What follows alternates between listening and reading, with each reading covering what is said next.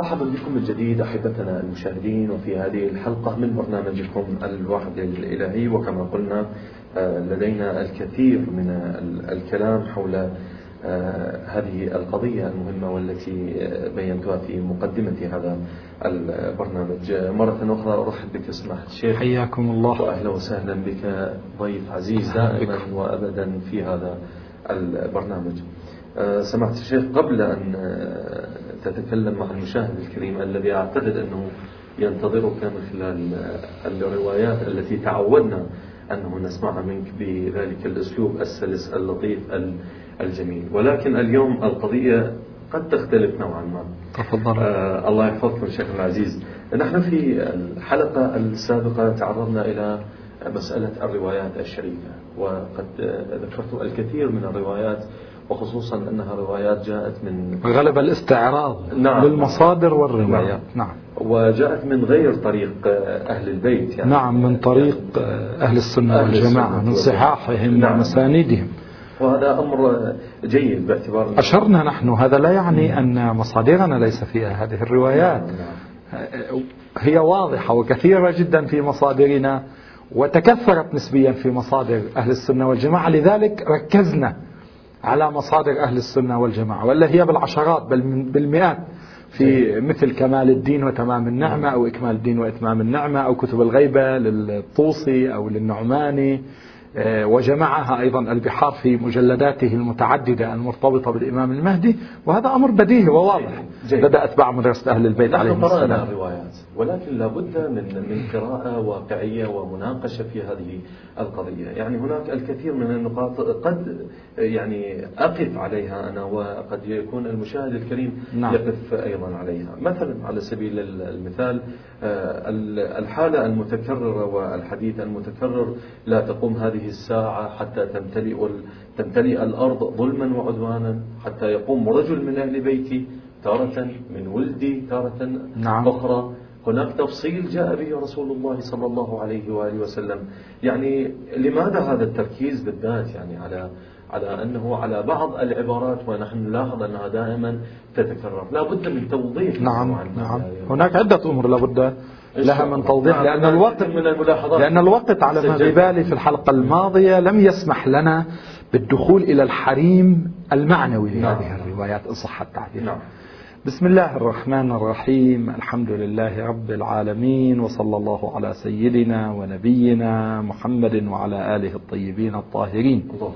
لا سيما بقية الله في الأرضين روحي وأرواح العالمين لتراب مقدمه الفداء. صلى الله عليك يا مولاي وعجل الله تعالى فرجك وجعلنا وإخواننا المؤمنين جميعا ممن يكحل ناظراه بالنظرة الغراء إلى وجهك الشريف والكريم وفقنا الله لنكون في زمانك لنقاتل بين يديك لنكون لبنة من لبنات دولتك العالمية. أحييك أخي الفاضل. أحيي جميع الإخوة في هذه القناة المباركة. أحيي جميع الإخوة والأخوات. آه، الذين نتواصل معهم في هذا الحديث الذي هو حديث القلوب من القلب إلى القلب إن شاء الله, إن شاء الله. حتى لا آه، نبتعد بالإخوة كثيرا عما جرى في حلقة الأسبوع الماضي. آه، الحديث كان في الحلقة الأولى من حلقات ما أسميناه بالبشارات النبوية. بالمهدي صلوات الله وسلامه عليه. وذكرنا في بداية الحلقة الماضية أن النبي صلى الله عليه وآله له أساليب تنوعت وتعددت. نحن أخذنا باقة الآن في الحلقة الماضية. وسنكمل حولها إن شاء الله في هذه الحلقة آه، من هذه الأساليب. وهي أحاديث امتلاء الأرض آه، آه، جورا وظلما وعدوانا. وأن المهدي سيملأها قسطا وعدلا. هذا العقد من الكلام هذا بكل بساطة. نستطيع أن ندعي أنه متواتر يكاد يكون متواتر بالتواتر اللفظي. يعني أعلى أنواع التواتر. نعم، صحيح. في مصادر السنة والشيعة. يعني هذه حقيقة إسلامية مسلمة لدى كافة المسلمين؟ يستطيع الإنسان أن يقسم يمينا أن رسول الله صلى الله عليه وآله قال هذا المعنى في الجملة وهو أن الأرض ستمتلئ قسطا وعدلا وأن رجل مصلح إلهي من أمة النبي من عترة النبي من أهل بيت النبي سيملأها قسطا وعدلا. هذا أمر مسلم لا يستطيع أحد أن يشكك في هذا المعنى. أول تدقيق نأتي إليه. في جواب سؤالكم. نعم. هو في هذا الكلام أولا عدة من الروايات التي تقدمت في الحلقة الماضية. قالت لا تقوم الساعة. لو لم يبقى إلا يوم لطول الله ذلك اليوم. بعض الروايات. نعم. بعض الروايات الثالثة طائفة ثالثة قالت لو لم يبقى إلا ليلة. ليلة واحدة. يعني جزء من يوم. لطول الله ذلك تلك الليلة.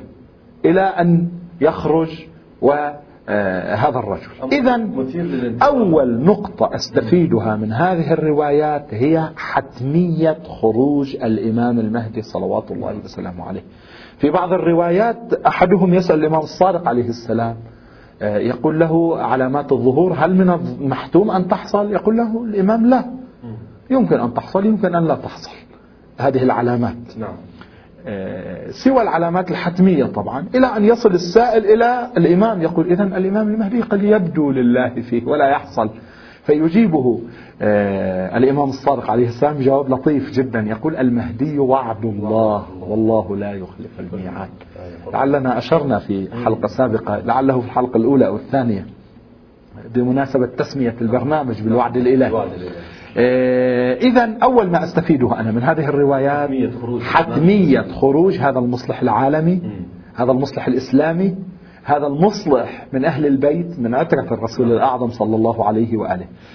الشيء الثاني الذي أستفيده أن هذا المصلح سيخرج في زمن صعب على البشرية صعب على أهل الأديان صعب بشكل أخص على الدين الإسلامي وأتباع الدين الإسلامي يعني على أمة النبي الأعظم صلى الله عليه وسلم.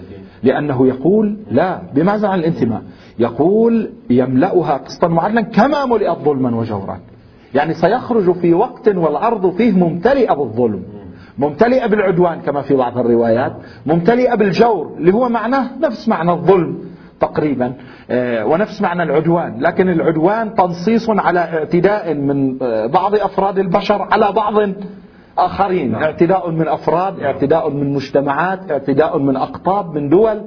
نحن نعيش ما يسمى بعصر العولمة الآن آه، العولمة المادية العولمة الطاغية التي يطغى من خلالها بعض أهل هذا العالم على البعض الآخر. على هذا الأساس آه، يقول عليه السلام الصلاة والسلام على آله الطاهرين. صلى والسلام عليهم أجمعين. كما ملئت ظلما وعدوانا نحن في هذا العالم بكل بساطة. نعيش في منطقة الشرق الأوسط بل في كل الدنيا. أعظم أنواع الفساد على المستوى الديني الخروج عن الفطرة البشرية والصلاح الديني. نعيش حالات الاعتداء من أفراد على أفراد من دول على دول. نعيش مصائب في هذا العالم. يعني عراقنا الجريح قد احتل. الأمريكي آه، صارت له قواعد في المنطقة آه، وهو لا يخفي أنه يريد بالقوة أن ينجب إن صح التعبير كما يقولون شرق أوسط جديد نعم. إلى ما هنالك. هذا كله طغيان. هذا كله آه، فساد. هذا كله محاولة نشر نمط فكري غير إسلامي غير ديني في علماني في هذه المناطق بالذات ملحد. بعيد عن الدين في الحكم على أقل تقدير بشكل واضح لا شك في أن هذا من الظلم من الجور من الفساد والإرهاصات. تشير إلى أن هذا ينتشر ينتشر شيئا. فشيئا. فشيئا الغدة السرطانية التي زرعت في داخل الأمة الإسلامية نعم. في أولى القبلتين في أرض فلسطين الجريحة. أيضا هذا من مظاهر انتشار الفساد والظلم. عموما رسول الله صلى الله عليه وآله في هذه الأحاديث صريح نعم. أن هذا الرجل سيخرج في وقت الأرض ممتلئة فيه بالجور والفساد. حتى ظلم النفوس. الإنسان الذي يبتعد عن معالم الدين عن العمل بالمنهج السماوي آه، على مستوى العمل لا شك في أنه سوف يكون آه، إنسانا جائرا أيضا. فقد ظلم نفسه كما. يعبر القرآن الكريم. آه، الشيء الثالث هو أن هذا الرجل عندما يخرج سينشر ويبسط دولته وحكمه على الكرة الأرضية. نعم. لأن الروايات قالت يملأها. يرجى الانتباه لها. نعم نعم يملأها. قسطا وعدلا. يملأ الأرض. ليس بقعة معينة. أنا أتساءل الآن. كيف يستطيع إنسان قائد إلهي أن يملأ الأرض قسطا وعدلا؟ إن لم يحكم هذه الأرض. يستلزم أنه حكم هذه لا شك في أن ملء الأرض بالقسط والعدل هو من لوازم أن يحكم هذه الأرض.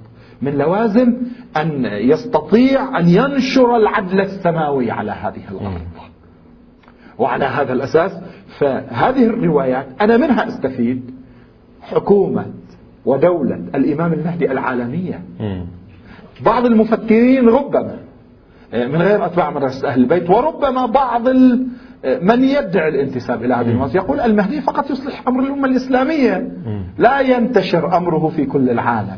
أقول هذه الروايات المتواترة لكافة المسلمين. يملأها أي الأرض. هل الأرض هي البلاد العربية أو العالم الإسلامي فقط؟ كل الأرض, كل الأرض. على هذا الأساس يملأها قسطا وعدلا يعني يؤسس دولة على تمام الكرة الأرضية.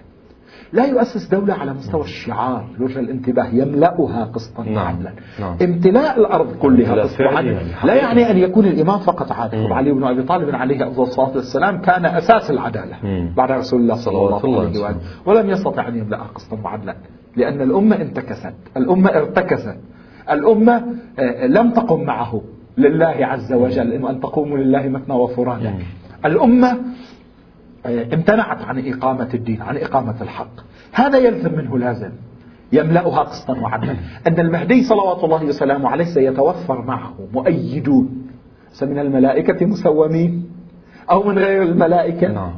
من البشر؟ كما هو الظاهر. نركز على البشر بالذات يعني. نعم من نعم. البشر بلا شك البشر لهم الدور الأساسي. التأييد الملائكي التأييد الملائكي ربما كان موجودا نعم. بل هو موجود دائما. والله يدافع عن الذين آمنوا. آه، لكن على كل حال لن يستطيع.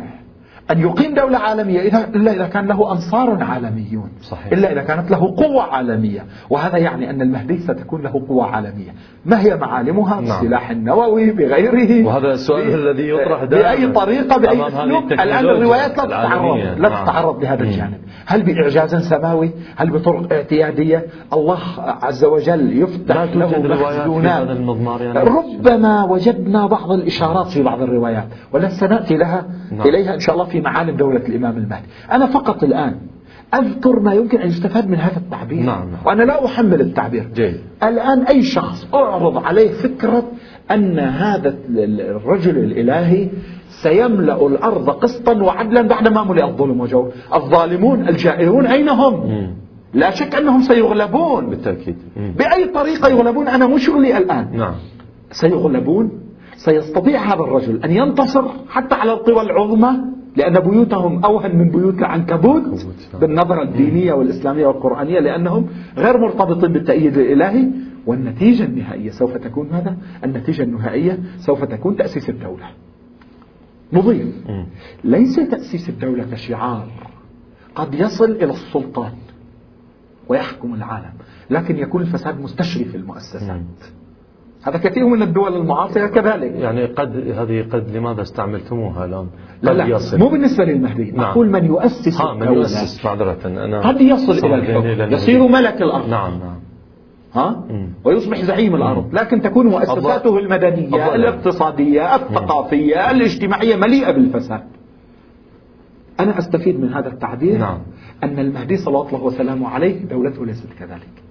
دولة تملأ الأرض قسطا وعدلا. يعني معه أناس يحكمون بالعدل يعني يعرفون العدل مواطن العدل. نظام سياسي محكم نظام حقوقي محكم نظام قضائي محكم حتى يستطيع أن يمكنه الله كما ورد في الآية الكريمة السابقة أن يمكنه الله في حلقات سابقة يمكنه الله في الأرض. لتصبح الأرض دولة عدل إلهي نعم. في قبال الجو هذا واضح الذي يملأها قسطا وعدلا كما ملئت ظلما وجورا أو كما ملئت ظلما وعدوانا. وهذا المعنى هو المعنى المتكرر بغزارة في هذه الروايات ونلمحه بشكل آه، واضح فيما بين هذه بعض الاستفادات من عقد قوله صلى الله عليه وآله يملأها قسطا وعدلا كما ملئت ظلما. جيد. الكثير من, الأمور توضحت الآن. وجورا. طبعا هناك خصوصيات في الروايات ناتي إليها نأتي عليها إن شاء الله. أذهب إلى فاصل قصير سمعت الشيخ. أحبتي المشاهدين فاصل ومن ثم نعود لتكملة حوارنا.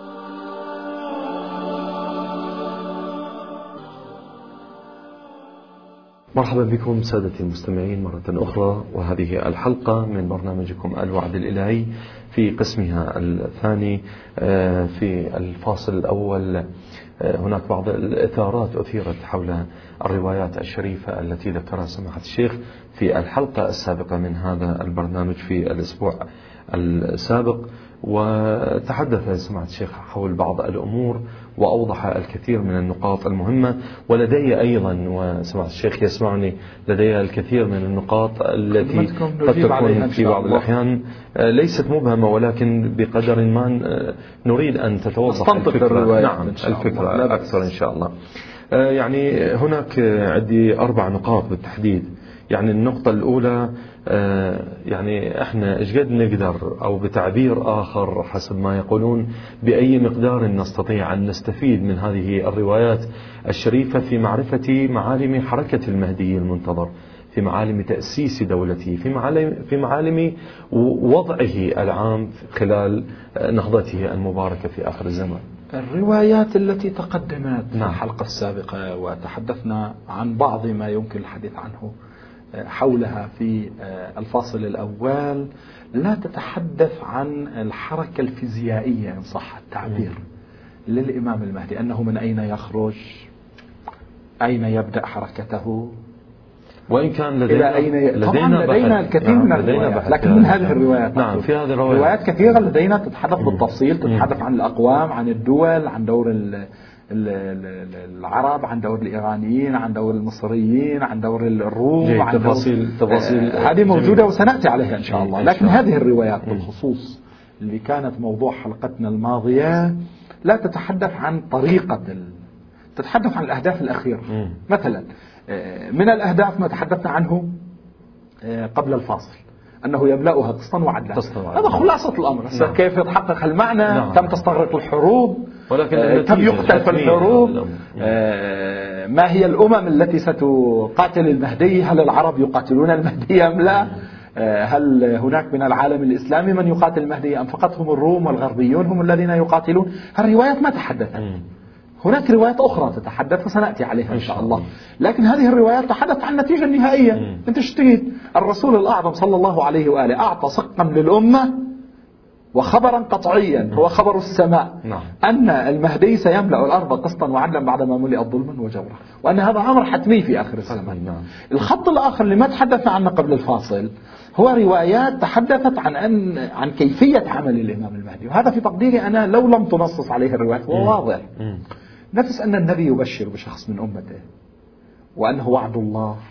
وأنه يقيم دولة العدل الإلهية وأنه آه، يملأ الأرض قسطا وعدلا واضح جدا أن منهج منهج ديني إسلامي نعم. بالكامل كامل. كامل. مع ذلك نجد النبي صلى الله عليه وآله في رواية سنن الداني التي نعم. تقدمت وفي المعجم الأوسط أيضا للطبراني نعم آه، وقرأنا الروايتين في الحلقة السابقة نعم نعم. قال يخرج رجل من أمتي من أمتي يعمل بسنتي هذا تعبير مهم. نعم. يعمل بس يعني يسير فيهم بسنة جده رسول, رسول الله صلى الله عليه وآله. ينزل الله له البركة من السماء يعني مؤيد من السماء. نعم. لأنه يعمل بسنة الرسول يعني يستقيم على الطريق. نعم. نعم. فيسقيه الله ماء غدقا وتخرج له الأرض بركة هذا نتاج طبيعي لنزول القطر من السماء. آه، أنا لا أتمنى أن أقول بأنه كأنه إذا امتلأت الأرض بالجور والظلم والعدوان ستحبس السماء. جزء منها. الآن العالم يشكو من قلة المياه السماوية. آه، أكثر الدول حتى في العالم الإسلامي تسمع أنها تشكو من قلة منسوب المياه في هذه السنوات. صحيح أنا آه، يعني أخشى إذا طال آه، هذا الفساد وهذا الظلم وهذا الجور وهذا العدوان وازداد. وللأسف إرهاصاته تدل على ذلك. أنه قبل خروج المهدي نعيش مشكلة جفاف حقيقية.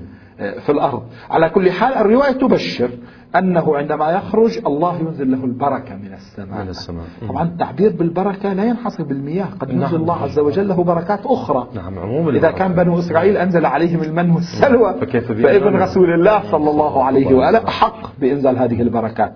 لكن أنا عبرت بالمياه لأنه في مقابلها قال وتخرج له الأرض بركات أيضا بركة مو فقط في النباتات. نحن لدينا روايات كثيرة تدل على أن الأرض تخرج في لذات أكبادها كما عبر في بعض الروايات. يعني كنوز الأرض نعم.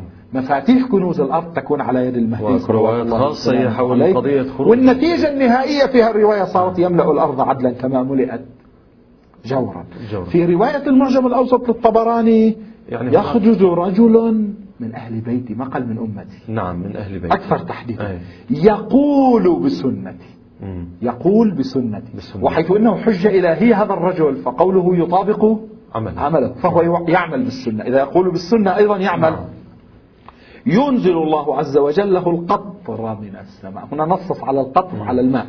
وتخرج لها الأرض من بركتها تملأ الأرض منه قسطا. تملأ منه.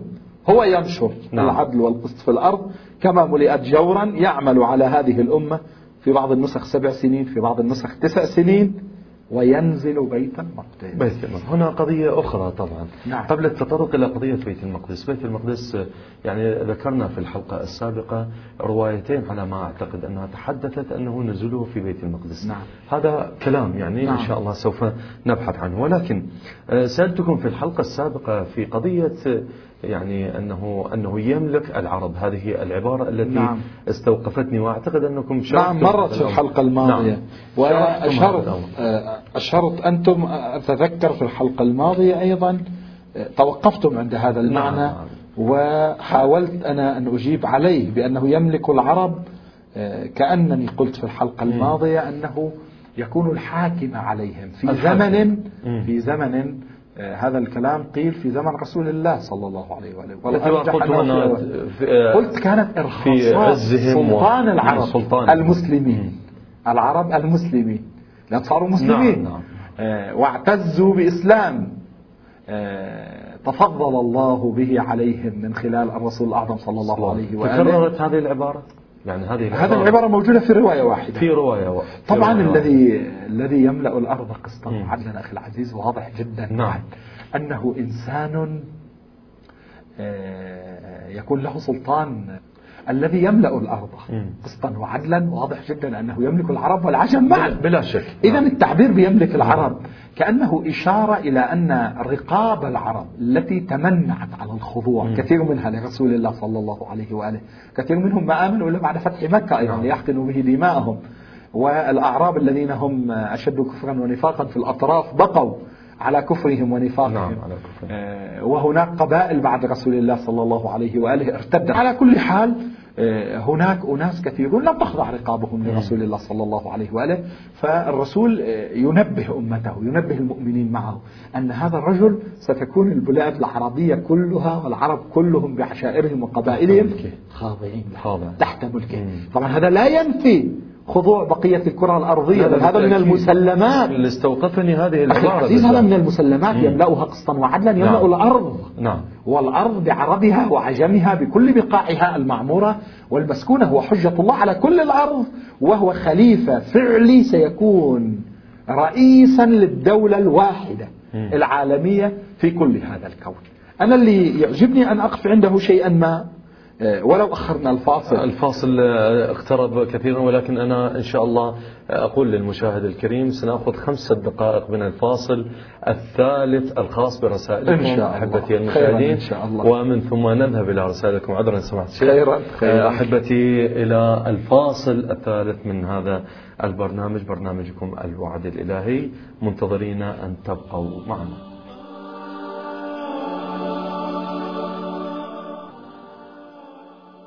مرة أخرى نعود إليكم أحبتنا وسادتنا المشاهدين وهذه الحلقة من برنامجكم الوعد الإلهي في قسمها الأخير وقبل الفاصل قلنا للمشاهد الكريم نأخذ منكم خمسة دقائق لتكملة حوارنا ومن ثم نأتي إلى رسائلكم الكريمة. سمعت الشيخ في خمسة دقائق كما نعد المشاهد إن شاء الله. الكريم. صلى الله أن لا تتمدد إن شاء الله إن شاء الله. لدينا الكثير من الأمور ولكن خيرا. آه، أنا آه، لدي في قضية بيت المقدس وإذا كان لديكم كلام غير هذا أنا إن شاء لا بأس هذا وصلنا إليه قبل نعم. الفاصل في قضية بيت المقدس نزول الرواية قالت وينزل بيت المقدس. نعم. أما أنه يحكم بيت المقدس فهذا من المسلمات وهذا نعم. وعد للمؤمنين.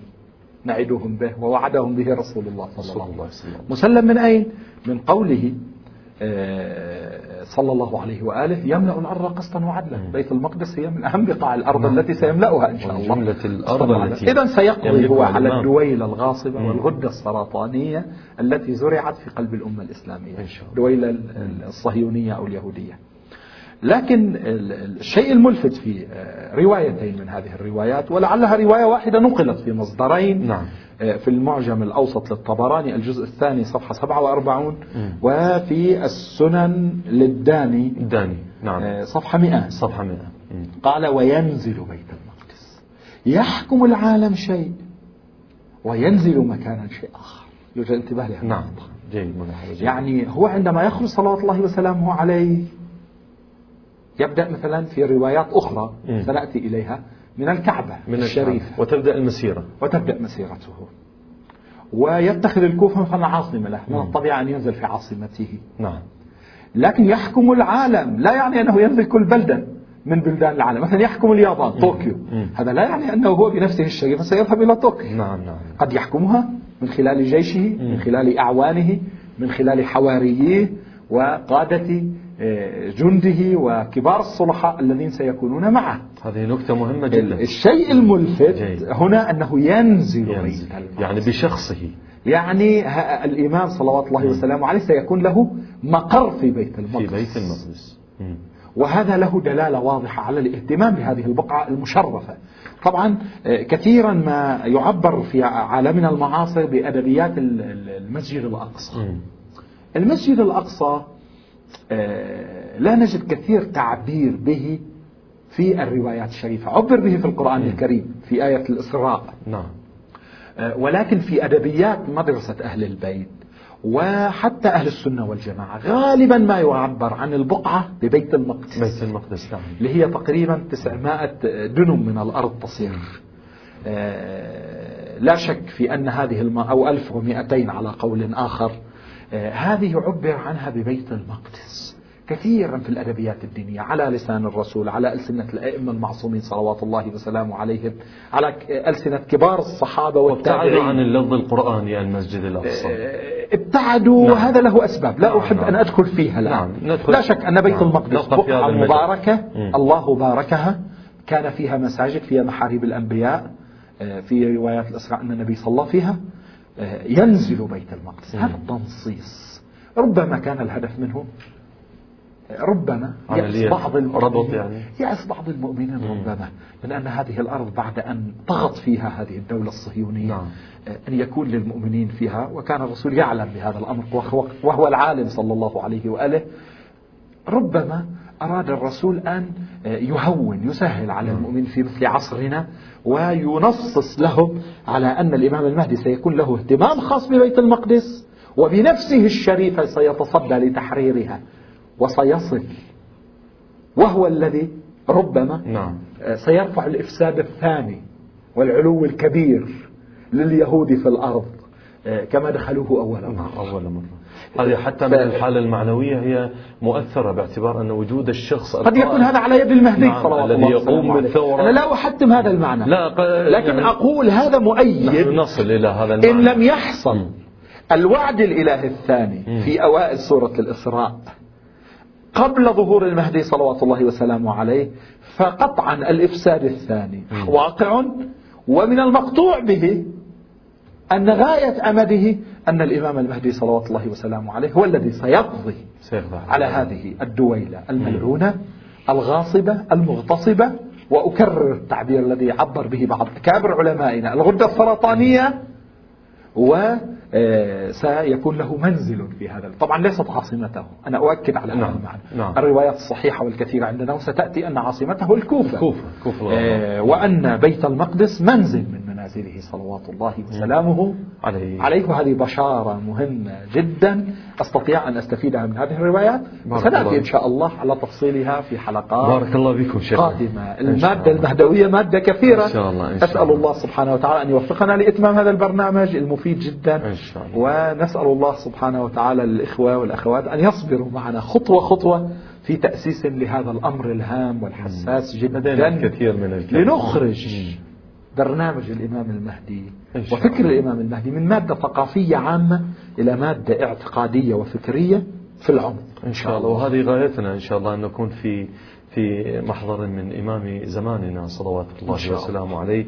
وأن نكون ضمن رعايته الشريفة. نحن علينا أنه نقدم ما نؤمن به وفق أسلوب علمي موضوعي إن شاء الله للمشاهد الكريم. أه ونرجع إلى المشاهد الكريم وإلى ما تجاوزنا لا لا لا لا خمسة دقائق. إن شاء الله. أه إن شاء الله. هناك سؤالين سمحت الشيخ يعني حسب الوقت إن شاء الله. آه، السؤال الأول الأخت من علي أم علي الأخت أم علي من إيران. نعم. تقول السلام عليكم ورحمة الله وبركاته. السلام وعليكم السلام ورحمة الله وبركاته. طبعا آه، سؤال نوعا ما يعني يبدو مبهما ولا قد يكون عندكم آه، تفضل. مسألة طبيعية. تقول بعد إن شاء الله. تقول بعد التحية ودعائي لكم بالتوفيق. أحببت أن أقول بأنه من المعروف أن المسلمون الشيعة والإمامية مسلمين يعني. يعني حسب ما ورد في, في, نعم في الإيميل. نعم. نعم تنقل في نعم. رسالتها. نعم. أنا أحب أن أنقل دائما كما هو. حتى الخطأ نعم نعم حتى أحببت أن أقول بأنه من المعروف أن المسلمون الشيعة كما يقول الشيخ المسلمين الشيعة والإمامية في القرون الثلاثة الأولى يعرفون أو يعرفون ويؤمنون بالإمام محمد بن الحسن العسكري. صلوات الله صلوات الله وسلامه عليه. فلماذا كان يحدث البداء إذن؟ هذا الشطر ولماذا كان كبار أصحاب الأئمة يجهلون أسماءهم ولا يعرفون من بعدهم؟ يعني من نعم. بعد الأئمة ودمتم هذا سؤال عن مسألة مهمة صحيح. طبعا الأخت سألت عن مسألتين نعم. المسألة الأولى مسألة البداء. البداء نعم. وهذا يجرنا إلى مبحث اعتقادي. والمسألة الثانية مسألة كيف نفسر جهل بعض أصحاب الأئمة م. بالإمام اللاحق. نعم. آه، أقول لا شك أن المعرفة التفصيلية لعموم المسلمين ومنهم الشيعة بالإمام اللاحق بعد الإمام السابق بشخصيته الحقيقية الواقعية. لم يكن بهذا الوضوح. إلا لخصوص بعض الخواص.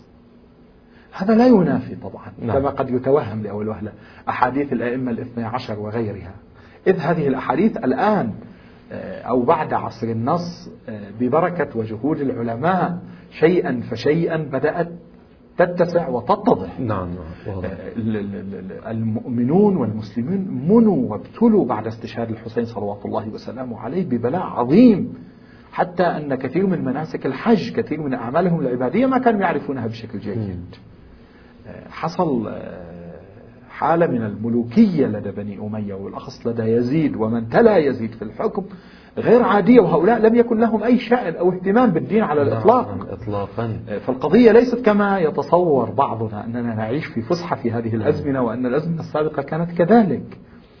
لذلك أقول لم يكن يعرف تفاصيل شخصيات الأئمة اللاحقين في زمن السابقين إلا بعض الخواص والخلص من أصحاب الإمام صلوات الله وسلامه عليه. ألا كانوا يتحدثون أما الأحاديث أن الإمام الفلاني وبعده الفلاني والأحاديث الأئمة الاثنى عشر الموجودة اللي ما نعم. يستطيع أحد ينكرها. نعم. موجودة في مصادر السنة والشيعة على حد سواء وإن كان تفصيلها في مصادر الشيعة أكثر. نعم. فهذا لم يكن مجموعا آنذاك جمع بعد ذلك. كثير من الكتب أصلا لم تكن موجودة. في ذلك الزمن. كثير من الكتب أحرقت. السلطة من اليوم الأول بعد آه، استشهاد رسول الله وارتحاله صلى الله عليه وآله من دار الدنيا أحرقوا الحديث. منع تدوين الحديث قرن كامل. حتى آه، بدأ حركة التدوين الخليفة الأموي عمر بن عبد العزيز على رأس المئة الأولى كما هو معلوم. ووضعت أحاديث معاكسة لأحاديث سنة النبي. كثيرة حصل تشويش كبير في المجتمع. الأئمة كانوا يعيشون طقية سجن تشريد إرهاب إلى آخره. في هذه المسائل. من هنا كثير من هذه الأحاديث يعني. ما كان لها مجال أساسا كانت تخفى على كثير حتى من بعض تلامذة الأئمة عليهم السلام. فقط خواص الخواص هم الذين كانوا يعرفون بهذا. أيضا كان هناك سياسة خاصة للإمام. الإمام يسجن الإمام يشرد الإمام يحاول يحاول طاغية زمانه قتله مرارا وتكرارا. يعلن من قبل عن الإمام الذي بعده حتى يسيعون إليه فيقتلوه. هذا ليس أسلوبا ولا أمرا حكيما أصلا من هنا آه، كان آه، الأئمة يخفون إلى الأيام الأخيرة من حياتهم آه، عن معظم حتى شيعتهم الإمام اللاحق ولذلك أنا أظن أن تدقيق مبسط في الحقبة التاريخية التي عاشها الأئمة والظروف الصعبة نعم.